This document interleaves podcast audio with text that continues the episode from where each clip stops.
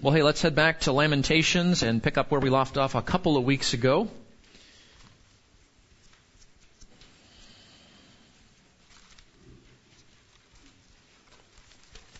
You're just joining us. Uh, we are in a verse by verse look at the book of Lamentations.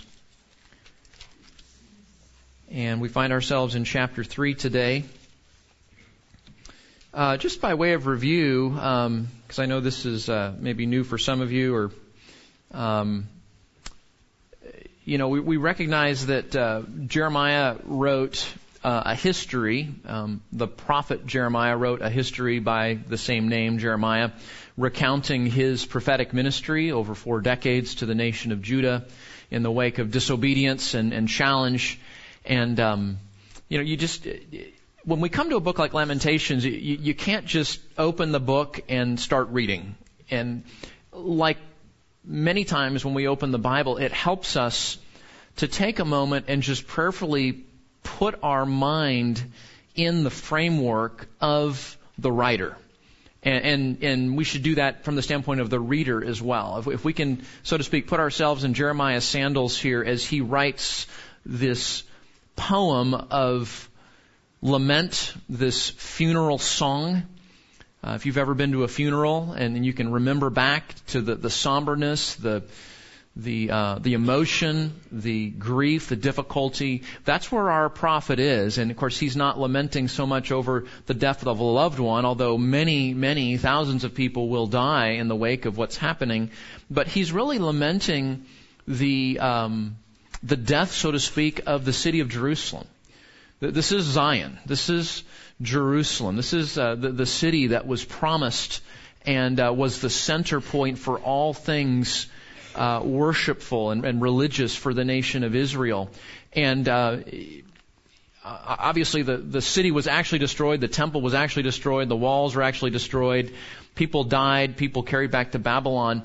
But, but I think a, a lot of uh, what the folks here are feeling is, is sort of the, the symbolic reality of what's going on too. This is God's city. And to see it taken by a foreign people communicates something of the extent of God's disciplinary action against the nation of Judah. This is no small thing.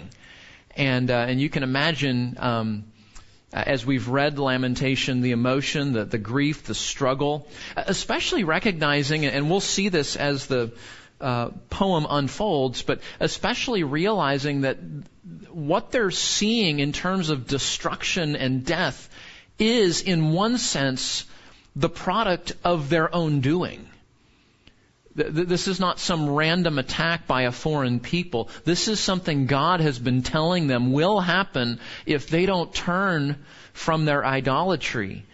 And so the, the, the somberness, the guilt, the shame, the regret that is probably going on, uh, at least with some of the readers here, is no doubt very significant. So um, that's what's going on as we come to Lamentations chapter 3 today. The first two chapters are largely about the, the grief and sorrow and realities, the horrors of what's happened as Babylon has breached the wall and is killing and destroying all around. We come to chapter 3 and, and we've looked at, as there's kind of a, a turning point here uh, of the five chapters represented uh, in the book of Lamentations here. Um, three of them start with the word how. How can this happen? How can this be? What's going on? And we've seen that in chapter 1, how. We've seen it in chapter 2, how. And then when we turn to chapter 3, this new stanza, all of a sudden, that repetition breaks and we see the word I.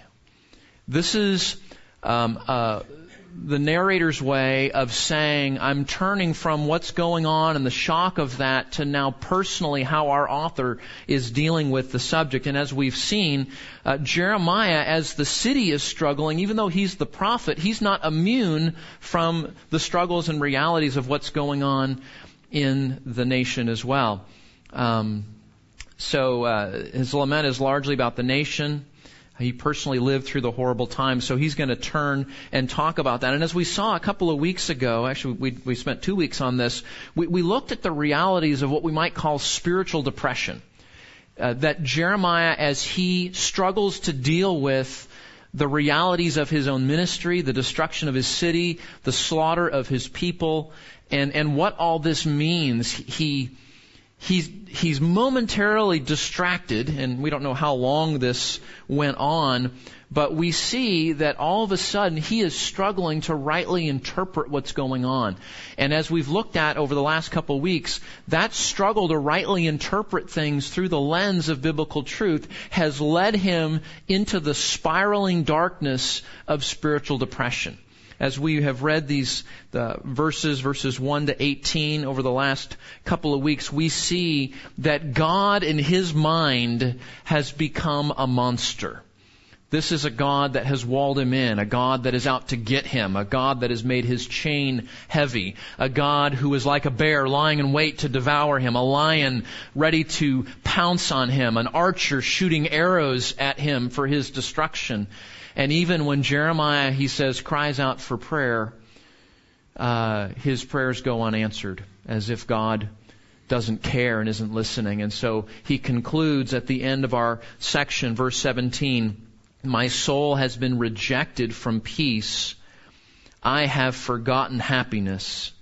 Verse 18, so I say my strength has perished and so has my hope from the Lord. And, and we see uh, this, this man of God, this faithful man of God, this mature believer, this, this faithful prophet in the throes of despair and darkness and difficulty. And we've talked about uh, in our subsequent looks at this passage about how depression develops in some ways that we can learn from Jeremiah's experience.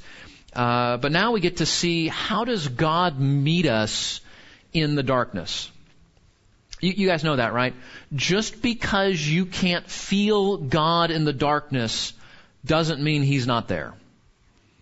And in fact, what this uh, poem is going to show us, as the Psalms show us, as other writers in Scripture have shown us, is that God does some of His best work in our darkness. And uh, I want to show you how God meets us and ministers to us and even rescues us from difficult moments like we see here. Okay? So let, us try to answer that question. How does God rescue us in spiritual depression? So let's look, let's just read the section and then I'll try to draw out some particulars here. So let's pick it up in chapter 3, verse 19. So remember, he's just, his conclusion 18, my strength has perished, so has my hope from the Lord. Verse 19, remember my affliction and my wandering, the wormwood and bitterness. Surely my soul remembers and is bowed down within me. And this I recall to mind, therefore I have hope like a lot of the Psalms, guys, like a lot of poetry in the Bible, there's a hinge. You know what a hinge is, right? You know, you open the door, the hinge are, are, those brackets that connect your door to the door frame there, right? And the door turns on those hinges. Poetry in the Bible often has hinges as well. There's a turning point. There's a place in the poem where things dramatically change, often from very difficult and bleak and struggling uh, moments to hope and encouragement and a moving in a better direction. And so as you read the Psalms and the prophets and, and other poems in the Bible, look for the hinges because those hinges are crucial. Those hinges are what you and I need to see in the moment of our difficulty. And what we just stumbled upon here in verses 19 and 20 is a hinge. Okay, look back at it. Remember my affliction, right? Surely my soul remembers is bowed down within me. This I recall to mind, therefore I have hope. We say, whoa, whoa, whoa, wait, wait, wait. You just said a couple verses back, you had lost hope. You have given up hope. Your strength has perished, right? Uh, you, you, you've forgotten how to be happy. And then something happens, and Jeremiah says, My hope just came back.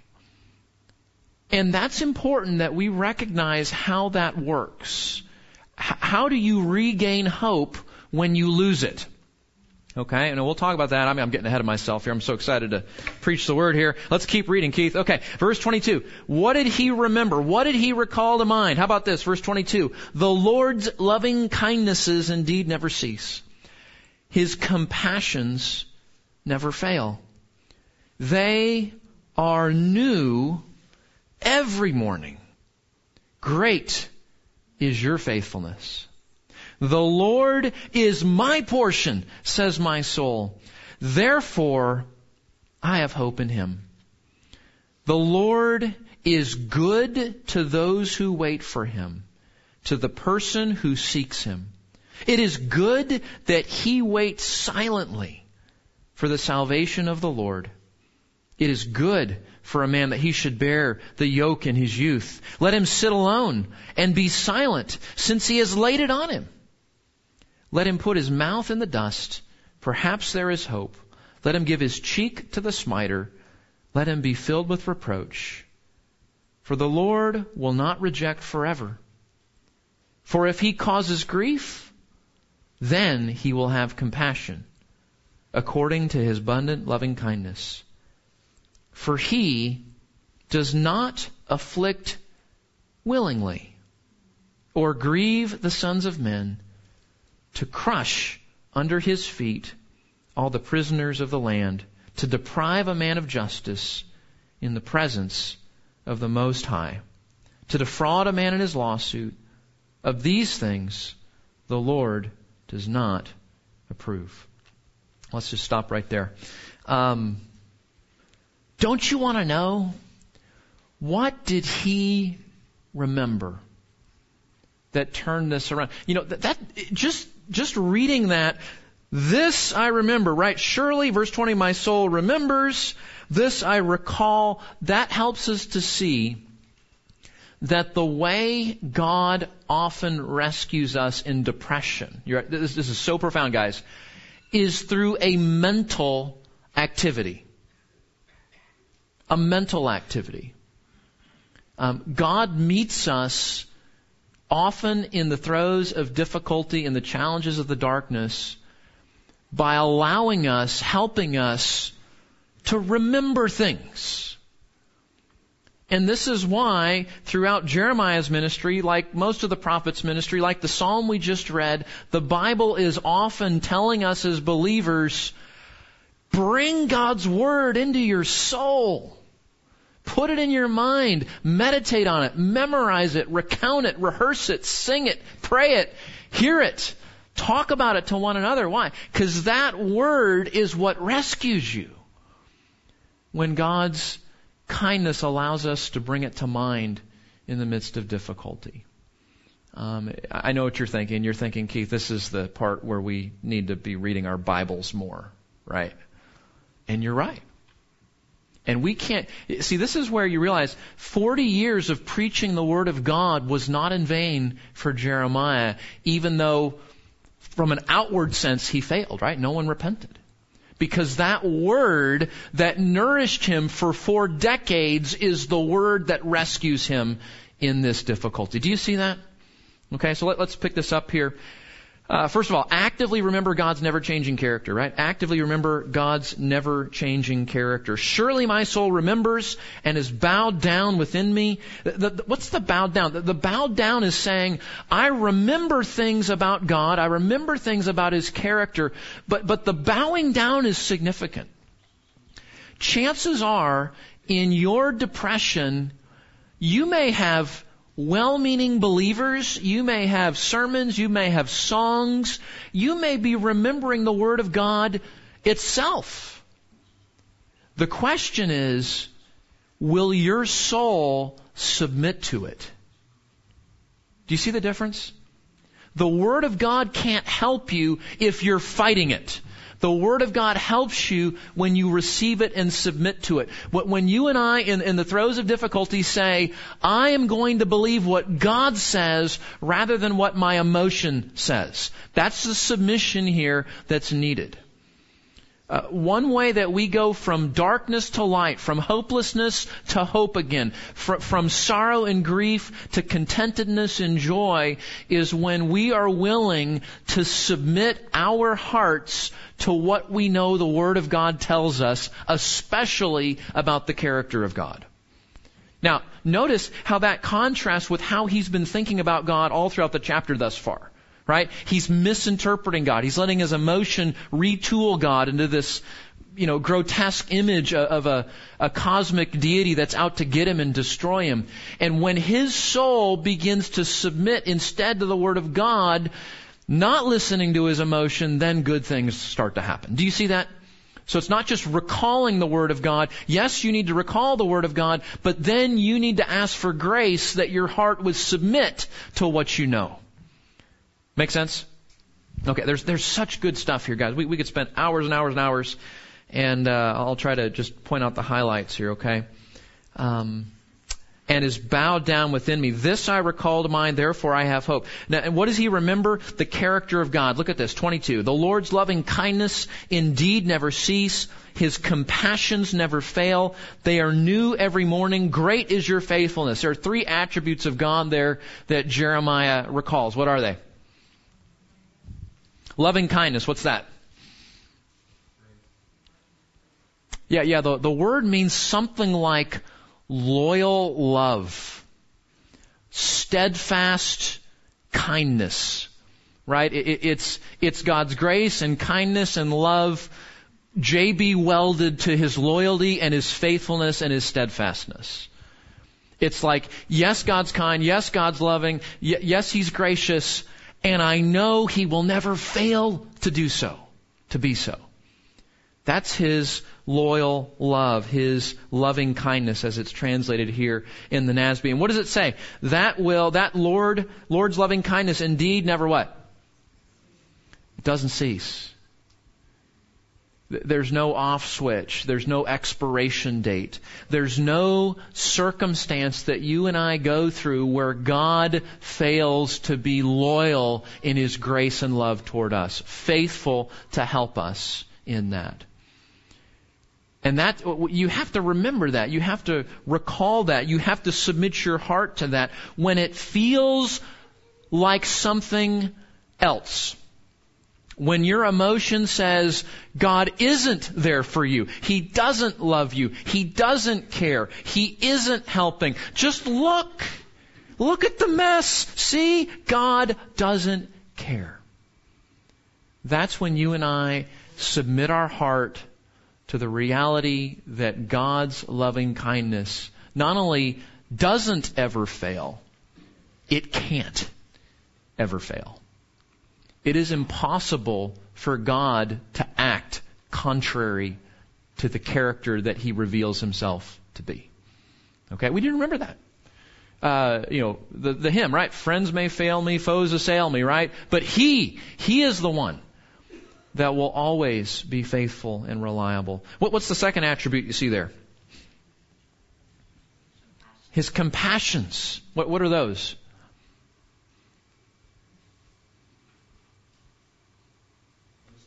Yeah, his mercies, his kindnesses. The, the, the word means something like God's, um, uh, we'd say his, his feeling for us, his pitying of us, his, it's, it's the idea that God sees us struggling and He's inclined to help us. You know, I don't know about you, but when my mouth and heart utter the sort of things that Jeremiah has been uttering in the last 18 verses that are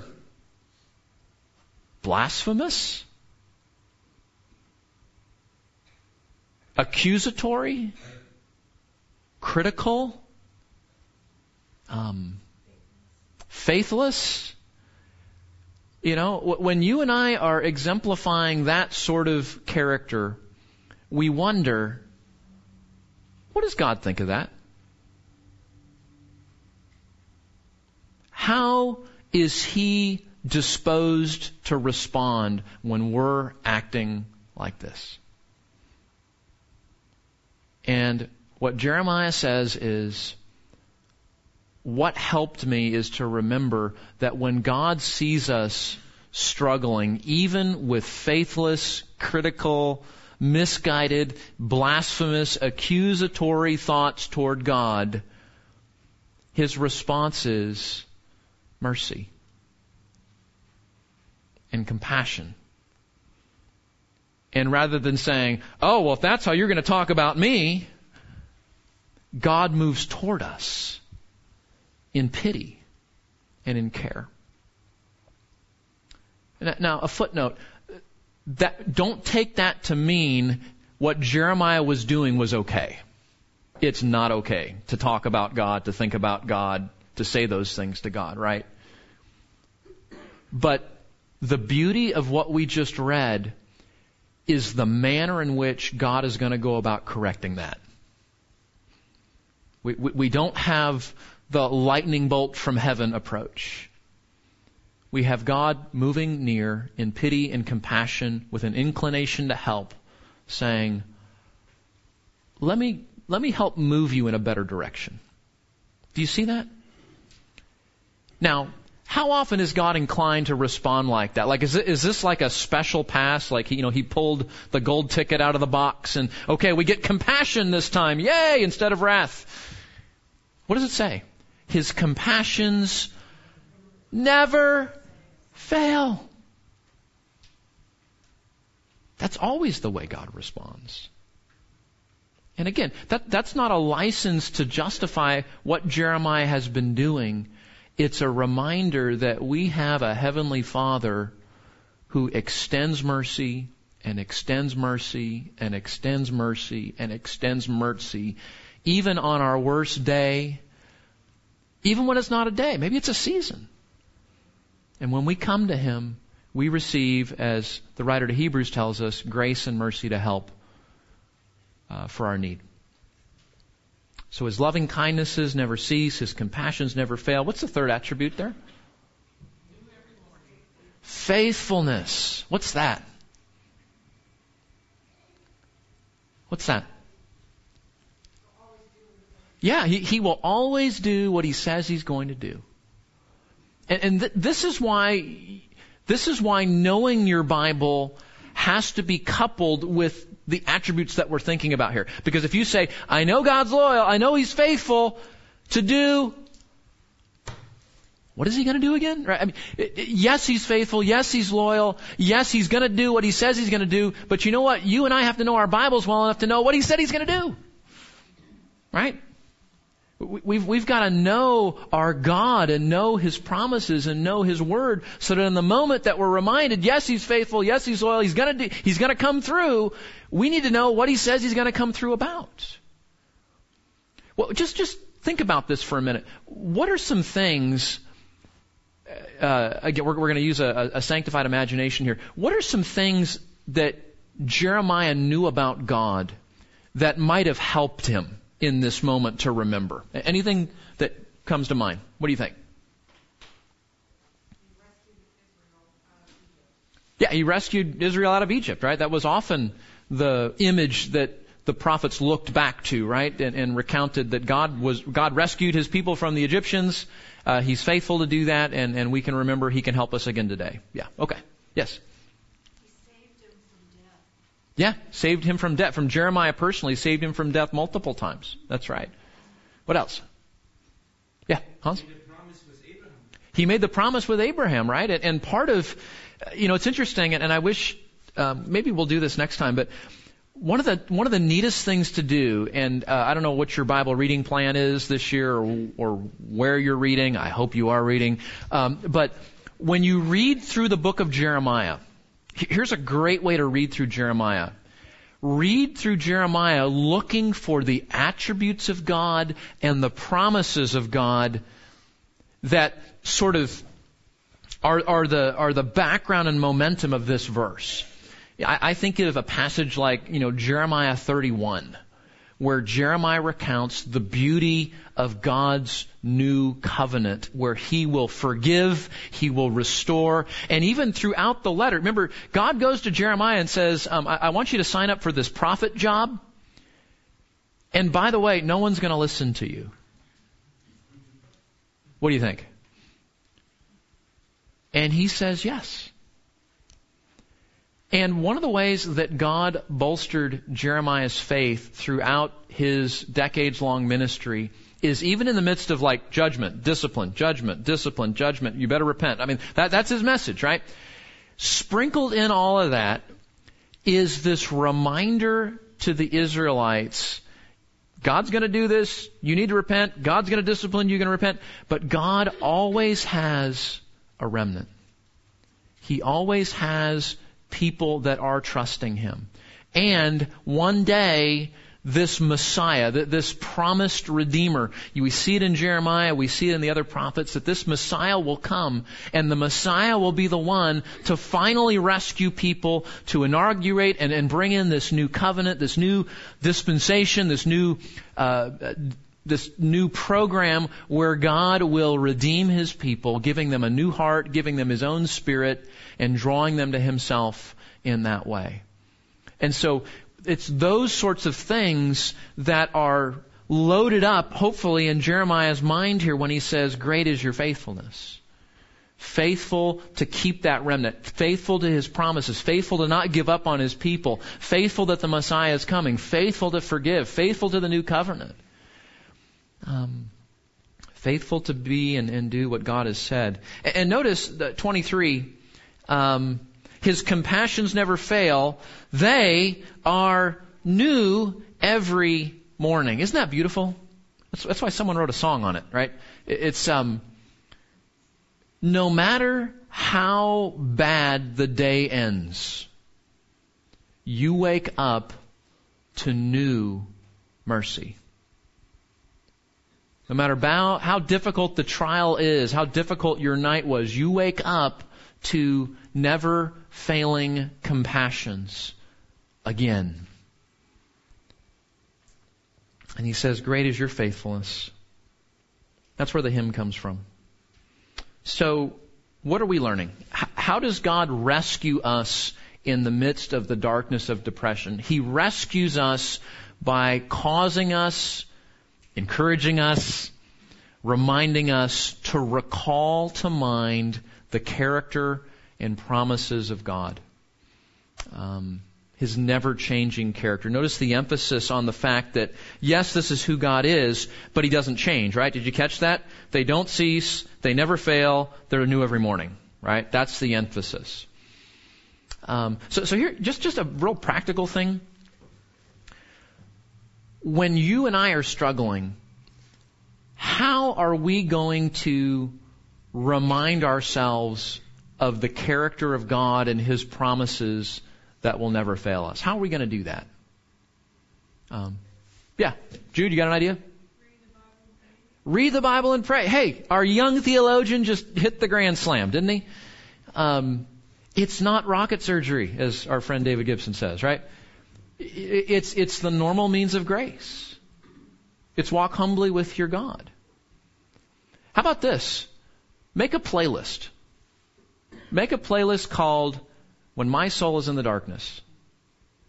And turn it on and let sanctified music recall to your mind the character and promises of God when you're having trouble seeing them.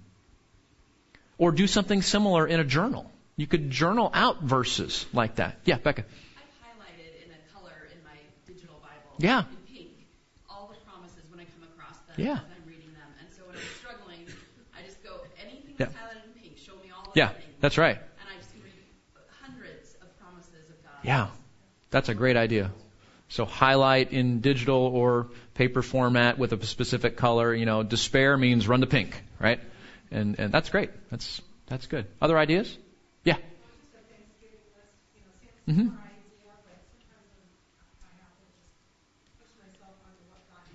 Yeah. Yeah, Thanksgiving list, writing down things you're thankful for. We talked about this a couple weeks ago. What, what depression does, d- depression brings your world very small, and, and it causes us uh, a bit of spiritual myopia, I guess, nearsightedness, where you, you can't see out there. All you see is here. And then you couple that with the fact that you're withdrawing from relationships, you're pulling in. And so one of the ways you help somebody, and we can help ourselves with this, is something like that, a, thank, a thankfulness list where I'm forcing myself to stop looking here and to start looking out here and to recount things that God is doing that I can be thankful for. So that's really good. Okay, so, so you see how this works? Uh, yes, David.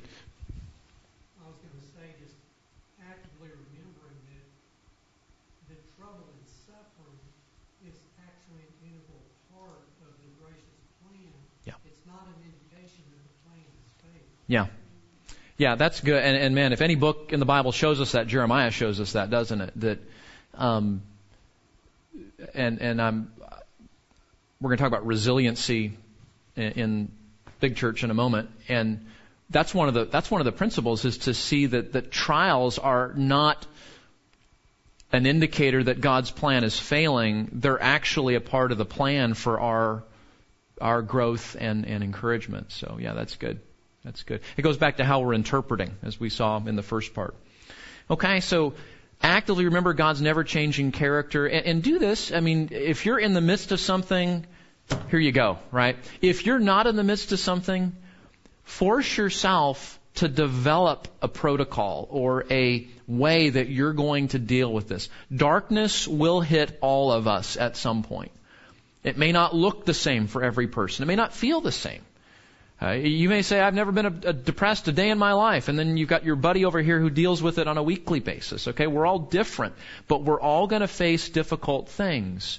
And we need the provisions of God when that comes. And as a footnote, if this can happen to the prophet of God, it can happen to any of us. So, so let's not, let's not believe just because I've never been there that I never won't be there. Um, even if you're a, an optimist of sorts, you know, um, things can change. Okay, let's look at a second way that God rescues us. I love this. The Psalms do this. The prophets do this. You've heard me point this out probably every other time I've preached, but I, I just, it, it's all over the Bible and I'm just, I'm a very simple preacher, right? I just tell you what the Bible says. So here it is again. Engage God by talking to Him, not just about Him talk to him, not just about him. What's interesting, as we look back at the first 18 verses, Jeremiah is talking, and God is in his thoughts in terms of his conversation, but the difference is what? What's going on in verse, verses 1 to 18 there? Yeah, he's talking about him. He's talking about God in the third person, right? He has caused my flesh. He has driven me away. He has broken my bones. He has besieged me. He has made me dwell, right? He has walled me in. He, he, he, he, he, he, he. It's all third person. It's, I'm here and I'm talking about that guy over there. And what we see in the prophets, we see it here, we see it in the Psalms, is that usually talking about God leads us further away from God, especially in a difficulty. What moves us toward God is when we start, we stop talking about Him and we start talking, talking to Him. Look at how this works here. Uh, verse 23, they are new every morning. Great is, what's the next word? Your faithfulness. What's that? That's second person, right? Yeah, yeah, I know, I know. I know you know. Yeah, th- this is not grammar class, but here we go. So, yeah, I'm talking about God. God's doing this. God's doing that. And then what do we see? Great is your faithfulness. He's engaging God directly. And you say, oh, that's just a poetic device, just, you know, poetic variants and whatnot. No, no, no, no. That is crucially, theologically, exegetically, spiritually significant because really, really, really amazing things happen spiritually when we stop talking about God and start engaging Him directly. Um, now, why is that hard in depression? It's hard in depression because if you believe what your emotions are actually telling you about God, you're not going to want to talk to Him. And this is one of those catch 22s, one of these spiritual paradoxes in, in sadness and grief and depression. It's like, you know you need to go to God, but you don't want to go to God. You ever had that? Anyone honest enough to nod your head and say, I've had that before? I know I need to go to God, but I don't want to. And one of the reasons we don't want to is because who He is is dangerous. Or who He is is somebody that we're angry at or who he is is somebody that our emotions have so twisted his character around that he's the enemy, he's not the rescuer. Do, do, you see? And and that's why, again, call me Commander Obvious here. That's why verses 21, 22, and 23 come before this point. It takes the Word of God to correct our thinking about Him before we're want to go to Him. Does that make sense? And, and so see the wisdom of what this psalm is showing us. If you're caring, let's say you're caring for somebody, you got some family member or friend and you're praying for them, you're walking alongside them in some difficulty, and they're angry at God and they're discouraged at God and they think God's out to get them. And um, I, I'm not telling them it's wrong if you were to tell them, hey, you need to turn to God for help. Because, you know, take, take your problems to God, take your questions to God. We see that illustrated there. But can I suggest a different strategy? If you keep pushing on that door, you're probably going to frustrate them more. Because they don't want to go to God because their view of God is so skewed. He's not somebody they see as a rescue or they're somebody, they're somebody that, that he sees as an enemy, as a threat. So what you need to do in caring for them, help them to evaluate how they're thinking about God in light of what scripture says. Help them to better see first that the God in their own mind is a skewed caricature of their fallenness, not the true God of scripture. Does that make sense? So, and then help them with that. And, and as you're helping to sort of re, bring their thinking back under the Word of God, then is the time to say, talk to Him, encourage Him, uh, or not encourage Him, uh, go to Him for encouragement, right? Ask for Him. And um, we should do a whole nother uh, time sometime on, on being angry with God because I don't know that any of, any of us would want to put up our hand up in a Sunday school potluck and say, oh yeah, I've been angry with God this week, right? But the reality is we all have and, and we all do at times. And um, so one of the ways we deal with that, I think, is, is illustrated here that we need to bring our heart under submission to the Word of God, and that would, would necessitate repentance, and then that will ready the way for us to turn to God. But the point is, we need to stop talking about God and start talking to Him and move toward Him. In depression, we withdraw, we move away from relationships, we isolate, and one of the ways we get out of it is not just reconnecting with relationships that are helpful, but first and foremost, reconnecting with God and, and going to Him and, and whatnot. Okay? So engage God by talking to Him, not just about Him. Let's do one more here. Claim God Himself as your most prized possession. Claim God Himself as your most prized possession. Look at verse 24. The Lord is my portion. Don't you feel encouraged? No, you don't, because that doesn't make any sense to us, right? When Jeremiah says, the Lord, Yahweh, is my portion, what does that mean?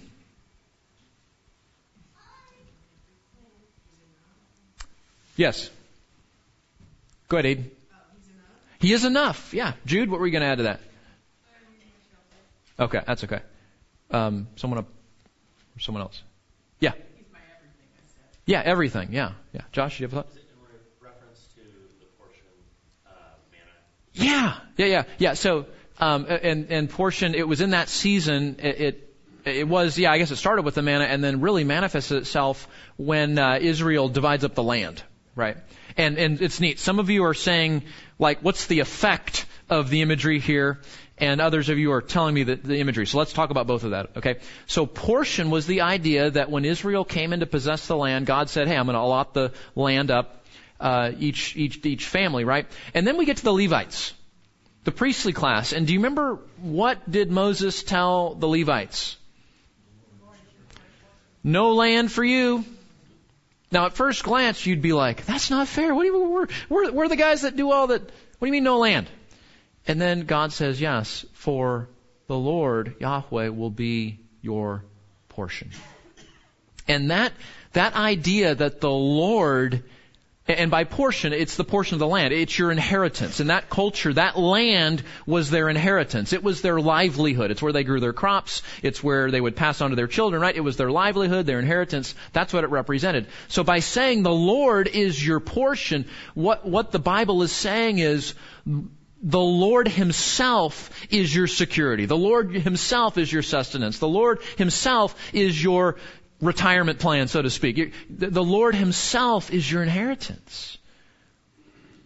And you, you, you might at first glance say, well, why don't we get real estate too? Why don't, and then you say, wait a minute. If I have God, I have everything. Because every good and perfect gift comes from above, right? So that, and, and so that little section way back in, in the, um, the, the law books became something of a metaphor. And as we move into the Psalms and move into the prophets, you'll often hear them saying, the Lord is my portion. The Lord is my portion. And what they're saying is, and that's what all of you were getting at, God is everything. He, he's my all in all. He's my life. He's, he's my security. He's my provider. He's, he's everything I need. And, and here's, here's the challenge. What's just happened in Jeremiah's life?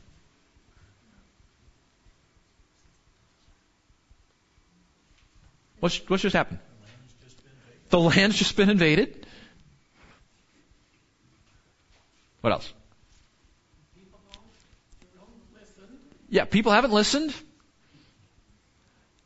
Dead bodies everywhere, cannibalism going on, children in the streets, carried back to Babylon, the temple's destroyed, and you're seeing this pagan people walking off with the holy utensils of the most holy place.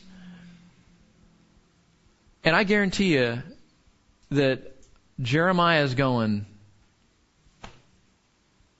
what do I have left? This is how my ministry ends?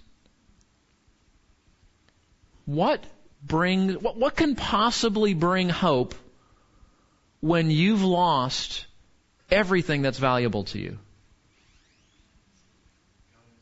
The one thing you can never lose. That's what he's saying. That's what he's saying. And, and you know what, guys? Let's just let's just be real. Um, people that we love are going to die. Um, we're probably going to have health issues, and many of us do. Um, finances are going to come and go. Pleasant circumstances are going to come and go. Um, hardship will happen. Grief is in our future. We know that. And we can either cling on to those things and figure out how we're going to control it and gra- we, we, we can live life like that and we're just going to go from frustrated to more discouraged to anxious to fearful. Or we can say, what if we wake up every day and remind ourselves that we have the most valuable, precious commodity and we can never lose it? What if we live like that?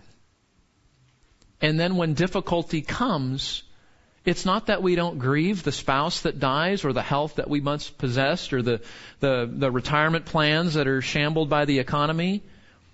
It's not that we don't grieve and, and, and struggle, but we say, even in the midst of that loss, I have something infinitely better and I can never lose it. That's what he's saying. You get it? He says, the Lord is my, Yahweh is my portion. Therefore, what does he say? Yahweh is my portion, says my soul. Therefore what? I have hope in him. See guys, hope in the Bible is not connected to a certain set of circumstances. Hope in the Bible is not, I've figured out how to control everything that's important in my life. Hope in the Bible is not about our plans always going our way. Hope in the Bible is about remembering and leaning and rejoicing in the fact that Yahweh is our portion and we can never lose Him. Okay? We'll put a comma in your notes and uh, we'll come back next week and keep going. Father, thank you that we have you and that you will never leave us or forsake us, that nothing separates us from the love of Christ. And Father, not, not to diminish relationships or comforts that you've given us that we love and, and that we grieve the loss of, but to remind us that we have you, and if we have you, we have everything. We, we have the most important thing. Uh, Lord, will you remind us of these things on our day of trouble. Will you make us active now to fill our minds with the Word of God, your promises, your character, so that we have something to recall when trouble comes. And we thank you that um, that we can come to you, and that even when it doesn't feel like you're listening, you're there. Even when it seems like you don't love us, you do, and that um, we can rest in knowing that uh, you are our prize, our our portion, our treasure that will never be taken from us. Lord, might these things change how we handle difficulty, and might we encourage others who are struggling. In Christ's name we pray. Amen.